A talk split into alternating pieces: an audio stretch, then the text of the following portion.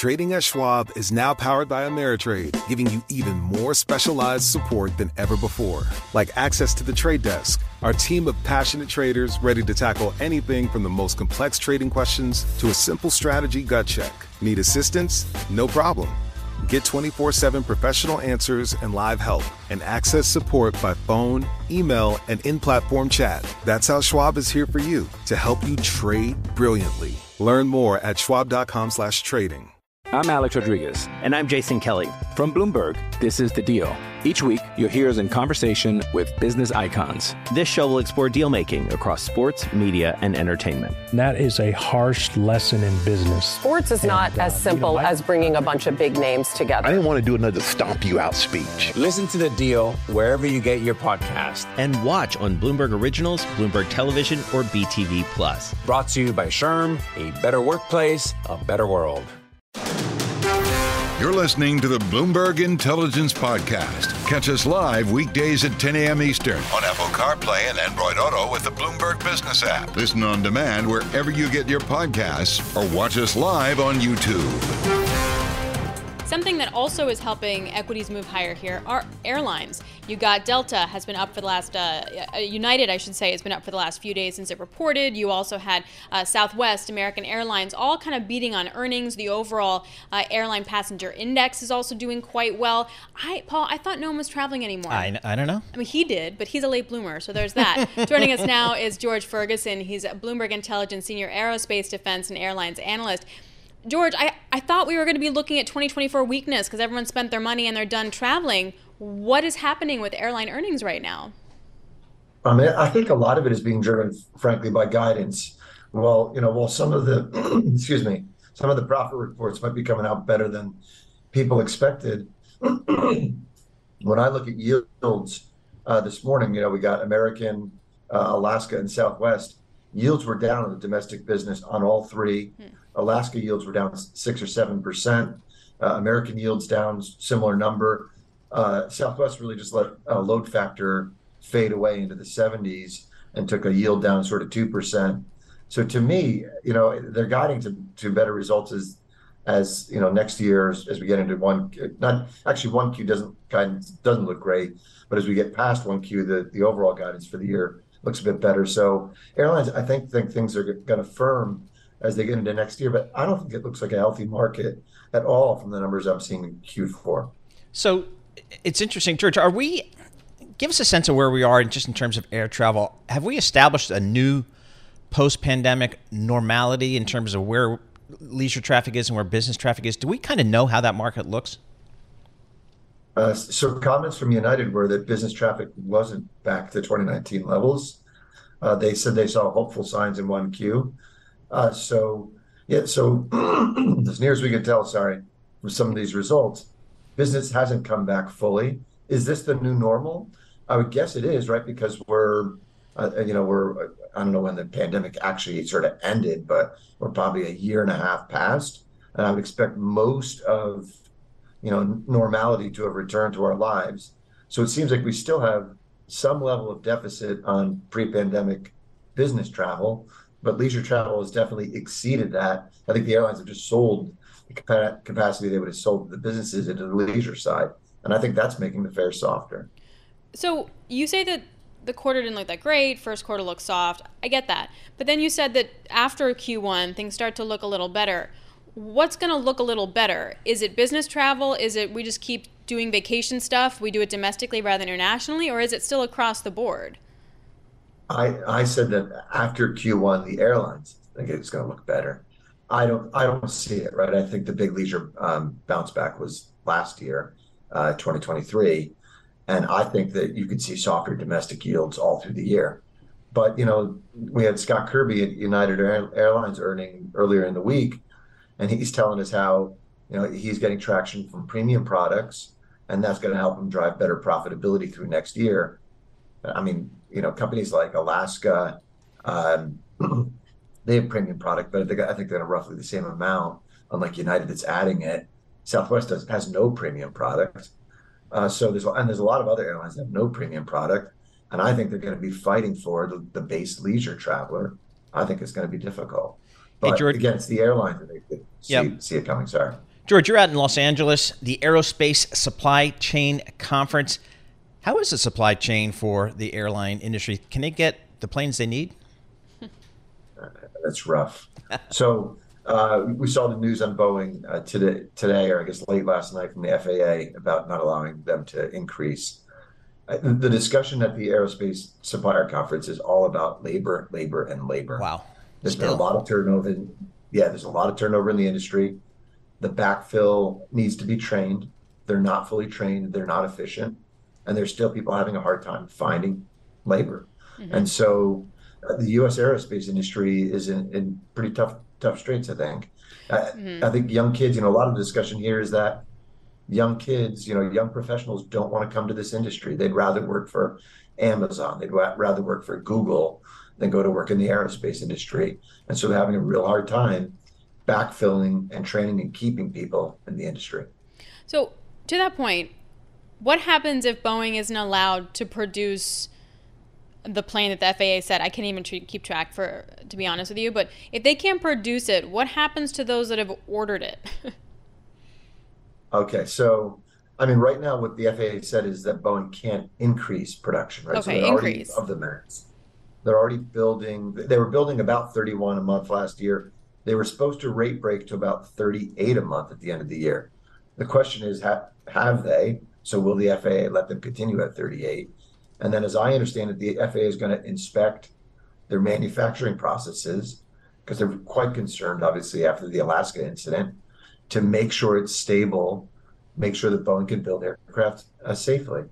Uh, so my guess is you got something that's going to last part of this quarter. I mean, there's only so many sites they can really inspect, right? You've got a lot of inspection down in Wichita, a lot of inspection up in Renton, Washington. Those are the two main factories. The FAA could go deeper and do some of the other suppliers, which they probably will, but there's not a lot of sites to inspect. My guess is that deliveries for customers that expected airplanes in 2024 could get pushed out, probably will get pushed out maybe into 2025 could be customers, core customers like United, Southwest, Ryanair, uh, Alaska Airlines. They, have been taking the majority of the orders recently. So you'll hear some howling from them. Uh, I think you already heard some howling from United CEO Kirby, right, on the on the MAX 10. Uh, so I think that's what's going to happen. You'll just see deliveries get pushed out, and pushed into next hmm. year. Hopefully, Boeing can recover that and bounce to higher rates. That's all about their recovery. So, I mean, the Boeing stock is is off 5.8% today on the news, off 22.5% year to date here. So the street is really concerned, George. I mean, is is there a I mean, I just kind of feel like they're kind of too big to fail. They're too big for anybody to really do anything because it's a duopoly, them and Airbus. But are there some, what is it like a downside scenario here for Fox? It would it be government regulation? Would it be, uh, what's kind of spooking the market? Well, I think you already have part of that downside, right? And that's more intense government um, oversight and regulation. For, frankly, that probably should have occurred anyways. You know, the FAA is also going through some difficult times during the pandemic, lost a bunch of personnel. They need their skill sets developed, sharpened. Um, so this process could be slow. Uh, but I don't, I mean, I do think they're, you know, I think they are close to too big to fail, given that they're such an important government contractor uh, you know, one of the, f- the, few big primes that can make airplanes in serial production. Mm-hmm. Um, question is, what you know, what could the government do if they had real big problems on the commercial side? I don't think we're there yet, though. I think it, it still is a duopoly. If you wanted to get in the back of the line for an Airbus A320, the competitor right now, you know, if, if we just add up all the orders they have and their production increases, you're out eight years I think some some of those orders are definitely long dated orders. So maybe if you got in the back of that line, you'd be out five or six years before you started getting airplanes. That alone is going to keep Boeing, keep folks going towards Boeing for for airplanes. Yeah. But that's only if things don't degrade from here. If things degrade from here, you got a much bigger problem. George, we have like 40 seconds, but um, for an airline that was supposed to get a plane that's not getting it, can they have? Do they have other planes that can suffice for them, or are they going to be in the hot seat? So I think you're going to see the airlines holding on to their older aircraft. If they have older aircraft, they'll fly them longer. It's been good for the maintenance business. If they don't, they'll have to uh, shut down some of their schedule and not fly as much. That could know, the U.S. airlines in 2024. All right, George Ferguson, thank you so much. We appreciate that. George Ferguson, he's a senior aerospace, defense, and airlines analyst at Bloomberg Intelligence. Trading at Schwab is now powered by Ameritrade, giving you even more specialized support than ever before, like access to the trade desk, our team of passionate traders ready to tackle anything from the most complex trading questions to a simple strategy gut check. Need assistance? No problem. Get 24 7 professional answers and live help, and access support by phone, email, and in platform chat. That's how Schwab is here for you to help you trade brilliantly. Learn more at schwab.com/slash trading. Osage County, Oklahoma is getting a lot of attention right now. It's the setting of Martin Scorsese's latest film, Killers of the Flower Moon. The movie's based on a book about the 1920s Osage murders when white men poured into Osage County and killed Osage people for their oil wealth. I'm Rachel Adams Heard, the host of In Trust, a podcast from Bloomberg and iHeartMedia. For over a year, I was reporting a different story about other ways white people got Osage land and wealth, and how a prominent ranching family in Osage County became one of the biggest landowners here. Their ranching empire was built on land that at the turn of the century was all owned by the Osage Nation. So, how'd they get it? Listen to the award winning podcast In Trust on the iHeartRadio app, Apple Podcasts, or wherever you get your podcasts. You're listening to the Bloomberg Intelligence Podcast. Catch us live weekdays at 10 a.m. Eastern on Apple CarPlay and Android Auto with the Bloomberg Business app. You can also listen live on Amazon Alexa from our flagship New York station. Just say, Alexa, play Bloomberg 1130. One of the big uh, drivers, as Nora was just reporting, was IBM, our good friends in Armonk, New York. Great headquarters, by the way, up in Armonk. Um, the stock's up big. I mean, it's close to an all-time high. It's at a 52-week high. Uh, I want to break out what's driving our good friends uh, at IBM. Uh, Anurag Rana, he joins us. Um, he covers set technology for Bloomberg Intelligence, and turns out he's pretty good at it. Uh, Anurag, you've been following Tesla for a long time. Give us the give us the the bull case for Tesla right here. The market really seems to like what they saw in the earnings last night. So for IBM, you know, one of the biggest things we talked about yesterday was the free cash flow number came out at 12 billion. I think we were, you know, we were slightly above the, the street and saying that, you know, I'll be happy if they do 11 billion. So I think that really speaks both to the organic growth rate of the company, operational efficiencies, you know, improving margins, uh, taking care of accounts receivables, all sorts of things. So I, I think it's really good print for uh, for uh, IBM in terms of free cash flow, but also the uh, you know the guidance on the um, um, you know organic growth rate because we were going in. So in fourth quarter they did three percent growth rate in constant currency. We thought at least for the first you know few quarters they're going to talk about three to four percent and then accelerate, but they straight away went with a mid single digit number. So I think overall good for IBM, good for the rest of the tech space. Um, you know I feel pretty happy about it. Um, what I know this is kind of a, probably a dumb question, but like, what in IBM's business model to a luddite like me it, are they doing well? Like, break down the different categories in a way that makes sense to Alex. So they, I mean, they still are a very big piece uh, of the entire tech ecosystem. They have very strong relationships. They have a good consulting business. They have Red Hat. They sell mainframes. Now, remember one thing. I mean, I, I know people got very getting very excited, but if software spending is climbing between 10 to 12 percent, IBM's still growing, you know, six to seven, so they're still underperforming the entire broader software space. But that's okay because, you know, when you go from three to six, that's a big change also in terms of the growth rates. This is just a matter of overall tech spending improving after two years of underinvestment. This is something that we have been saying for so long. Tech as a portion of total GDP is a very small number most of the companies around the world, barring the consumer technology companies that we see, have underinvested in technology.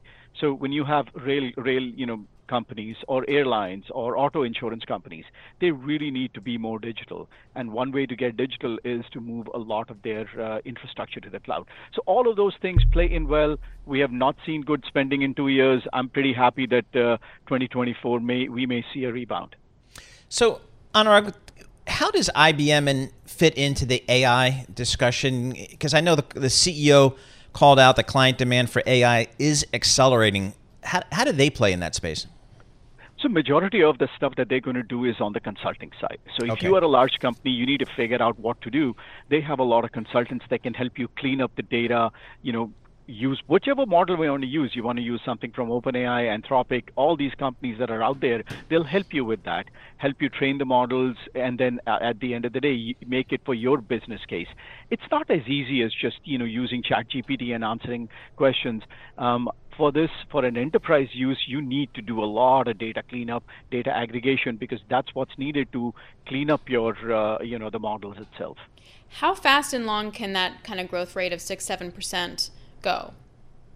I think if this year they are able to go to six, seven percent, you know, I could expect then, you know, another 100 to 200 basis points improvement next year, and that's actually not a bad deal because you remember the old IBM just about four or five years ago, they were not growing at all. So in, in order for them to actually come up with a high single digit number next year w- would be would be really welcomed by the market. So what's the read through here, Anurag, for you know greater tech here from IBM? Is can I can I Yeah, say I, am just going to go out and start buying more of these names? I'm looking at like Nvidia, for example, up one and a half percent today, up 25 percent year to date, and of course up 220 percent over the trailing 12 months. I guess this is a pretty good read through. Is that? Can I do that? Yeah, so for, you know, we had uh, run a CIO survey back in December, and you know, we were we kind of got the indication that it's going to be a year of spending uh, more aggressively compared to the last two in 2024. But you know, the way we had built that, and you know, we got the chip strength going on right now that pr- probably carries on till the summer, and then after that we see uh, you know strength in the software and the and the consulting area, which are more of the downstream play. But it's possible that we may see that bounce back, you know, as early as second quarter or you know going into it because um, you know things. I, I think the leading indicators are good at this point. Mhm. Uh, so so I'm, I'm I'm pretty optimistic that you know when we were thinking about a second half recovery for tech spending, you know, it may actually happen in second quarter or maybe even as late late as uh, first quarter. What are the derivative plays from IBM? Their suppliers, that kind of trade. Yeah, so you have, you know, companies on the services side, you have companies like Accenture, you have Capgemini in Europe, you have TCS and Infosys in India.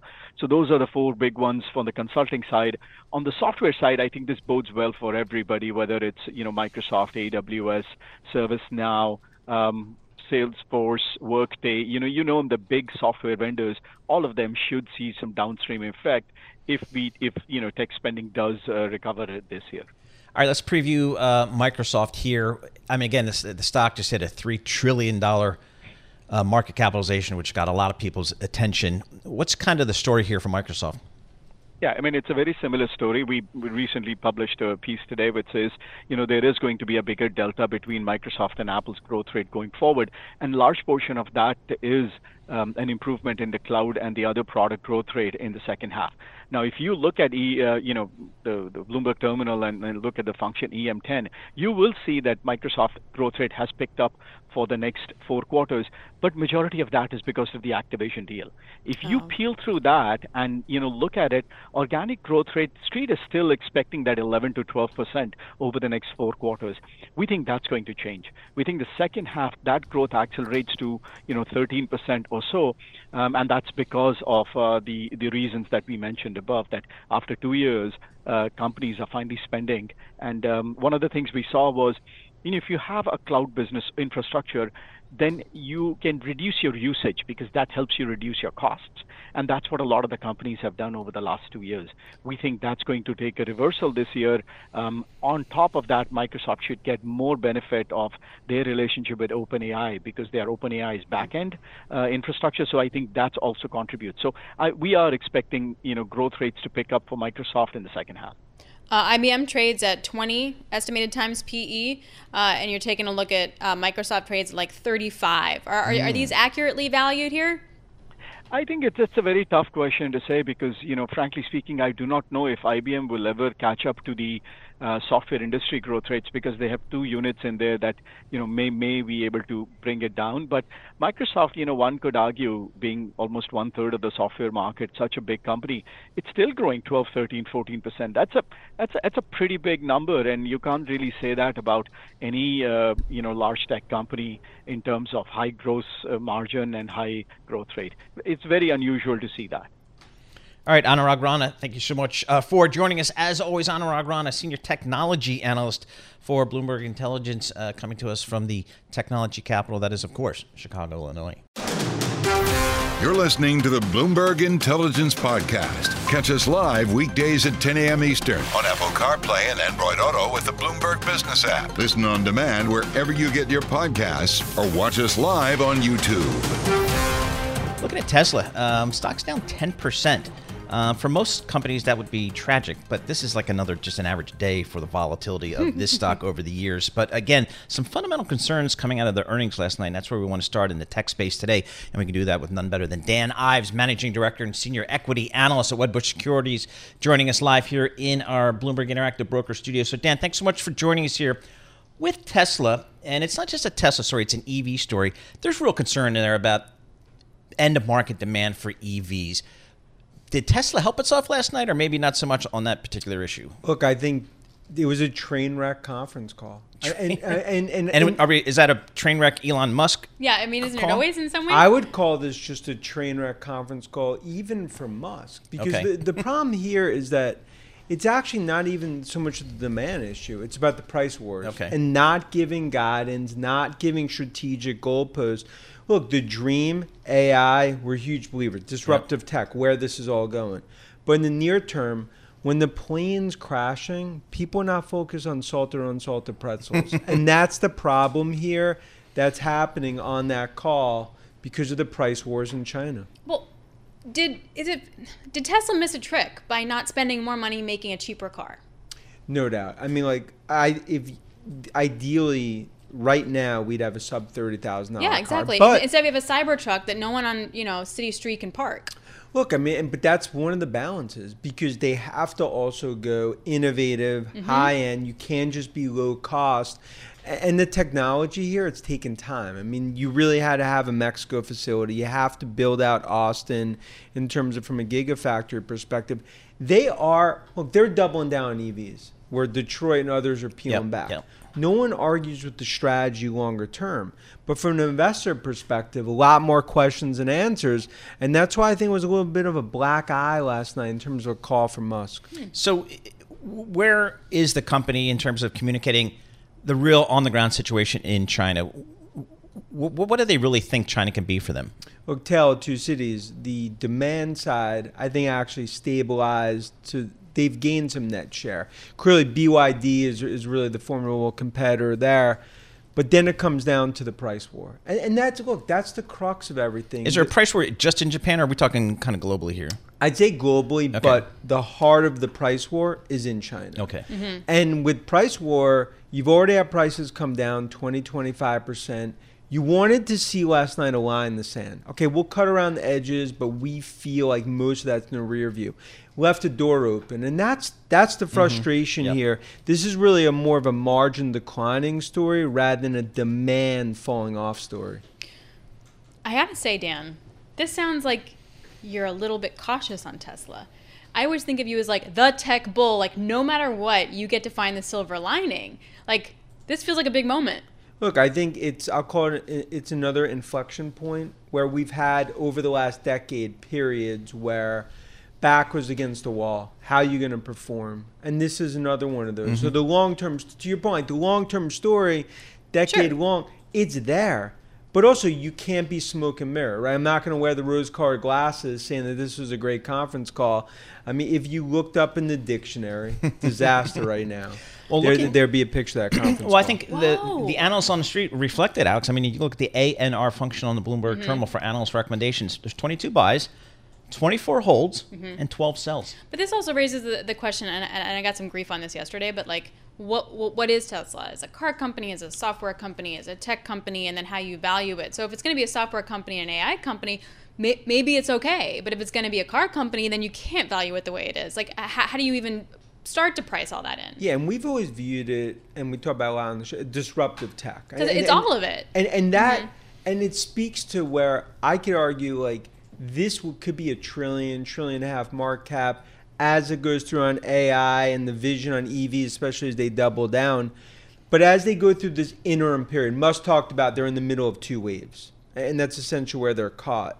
You cannot keep giving up margins. You start selling Gucci sunglasses for $100 at CVS, you're not selling them for $2,000 in Madison Avenue. Mm-hmm. So the problem is that it's a margin story. That's the issue right now for investors. You need guidance. You need an adult in the room, and instead it was felt like more like preschool. Well, that's kind of what you know. uh, Of the people that aren't recommending the stock, most of them are traditional auto analysts, and they know it eventually. Yeah, it gets down to bending metal, and the bending metal business is not a great profit business. Sure. And I think we've seen that in the 313 area code as there's the transition to EVs and everything that GM Yep. and, and Ford have gone through. But Paul, to your point, like it is disruptive tech. Yep, totally. It is, so, but this is this is a little white knuckle period right now. All right, let's broaden out to other tech because, like, IBM, awesome. Microsoft, $3 trillion company. Like, I mean, the the old school, what did you call them yesterday? The boring. Yeah. Like, like you know, tech, like yeah. the old school tech. So hot right now. Sustainable? What do, what do you think? The AI revolution's here, and we've talked about the new tech bull market, which we talk about starting in the fall.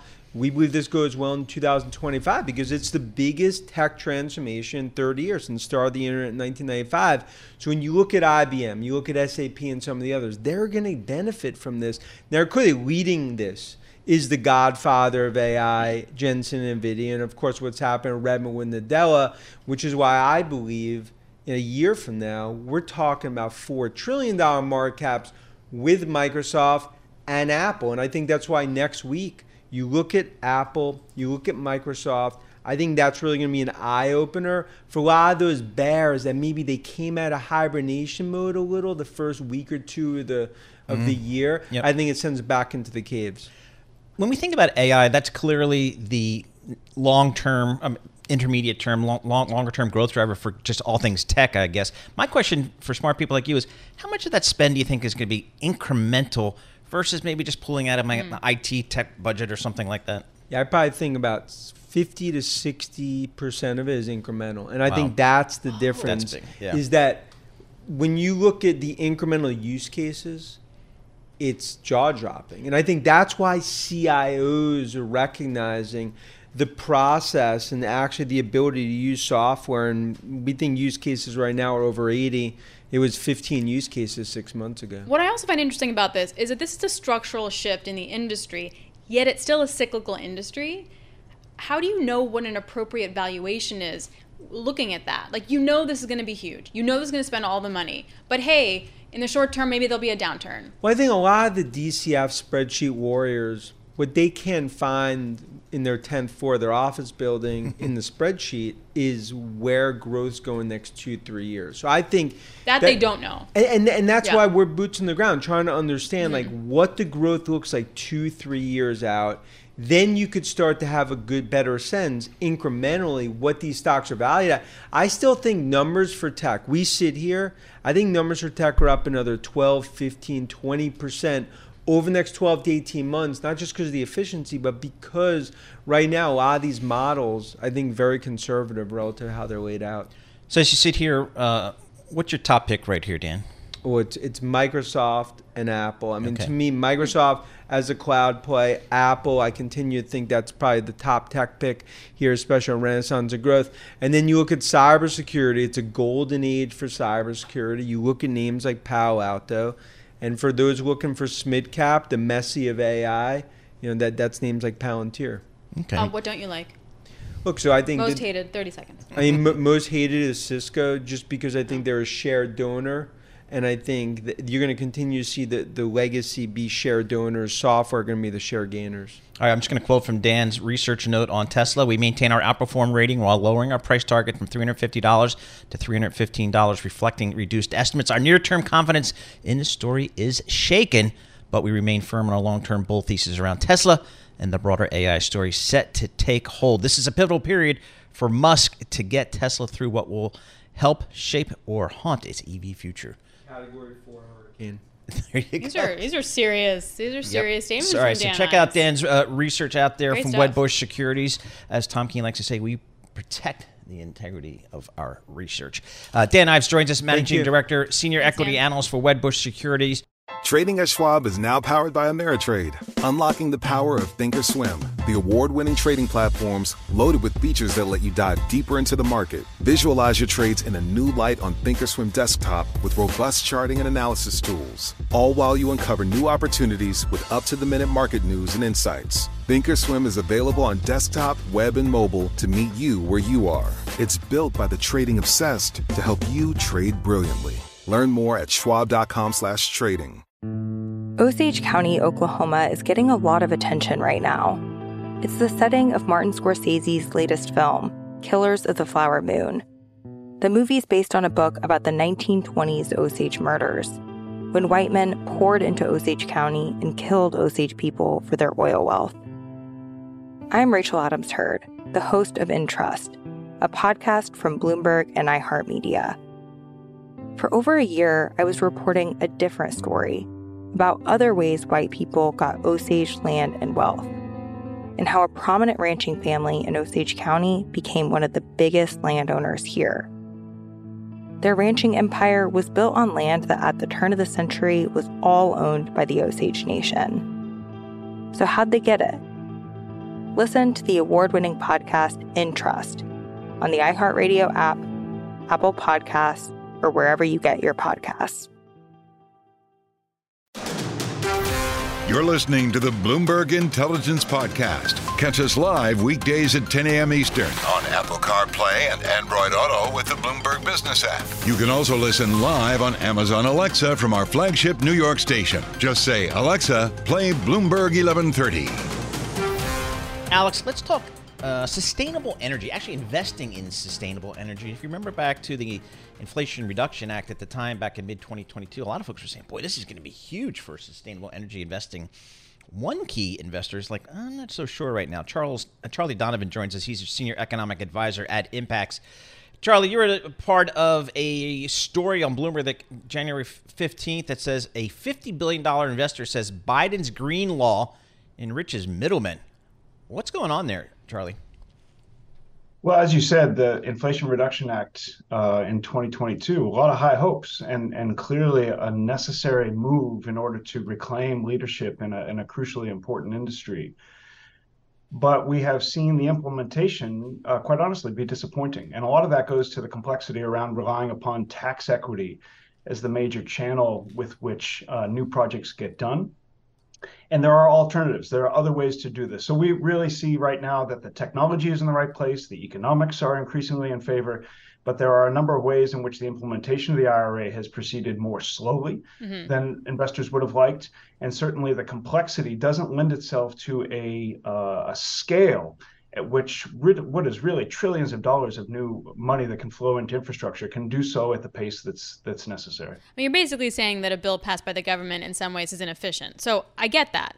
However, if we take a look at just GDP today, like within that, the contribution of, of business investment, you can make an argument that that did reflect uh, energy projects. Um, and also, the idea of the IRA is that it's, it is a 10 year thing. So just because you're not breaking ground today doesn't mean you're not going to be breaking down breaking ground in three years. Well, that's exactly right. And also, we, we see a, a, canvas across a value chain in clean energy that is much more expansive than just thinking about solar and wind manufacturers. So we think about it in an area where there's there's upstream, just like there is in oil and gas, where that's the production. But you have a much much bigger set of companies who are involved in what we call the midstream. So this is mm-hmm. transmission and distribution. It's about storage and then downstream, which is really much closer to the consumer and reflects the changes in which electrification of end demand is happening much more quickly than people thought. And there's a huge number of companies who are benefiting from the stimulus in more indirect ways there. And so it's really important to keep in mind that, as you say, although certain projects are now in the pipeline, have been announced, will take some time to come through. There are another number of other ways in which investors can play this this this structural theme in the years ahead. So, I guess green. Oh, thank you for the little button there, Ken. Uh, green investors. oh, it's not just me. No, oh, no, good. no. I I've only been doing this for four years. I know, you know, I know. You got to hey, push the I'm little d- button. I'm new. This is day three, four. this is only year four for me. Tucker's been doing this for thirty.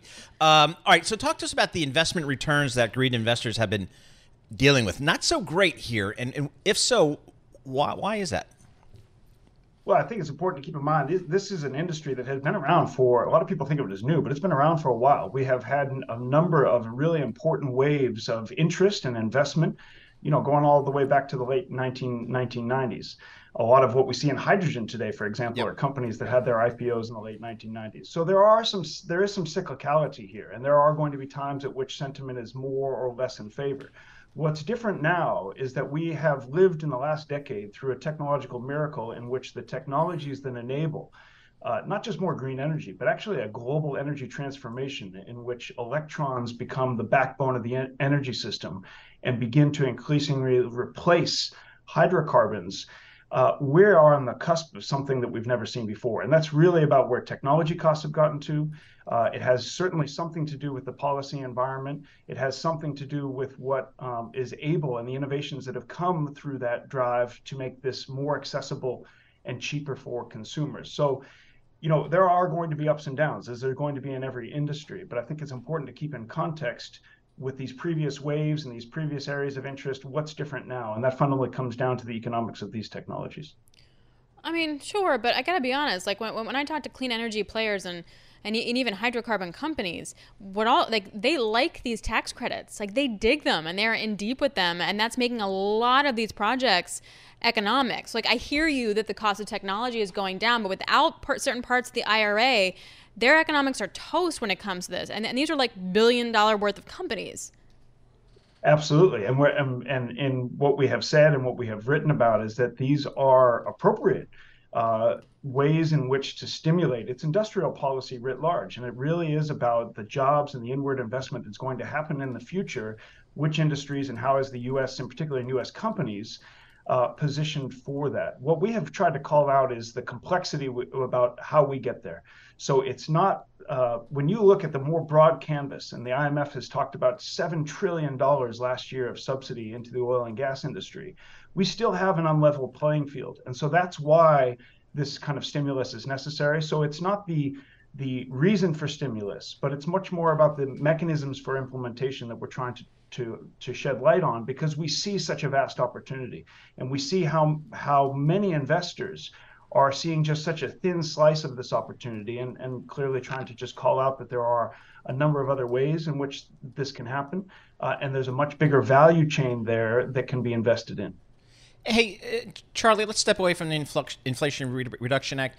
I get a sense, and it's just a sense um, from an outsider, that kind of the move to green energy is stronger, let's say in Europe, that it is in U.S. Um, I'm, you know, and some are saying it's maybe getting a little politicized here in the U.S. You can't even say ESG anymore in many parts, uh, with many parts of the audience.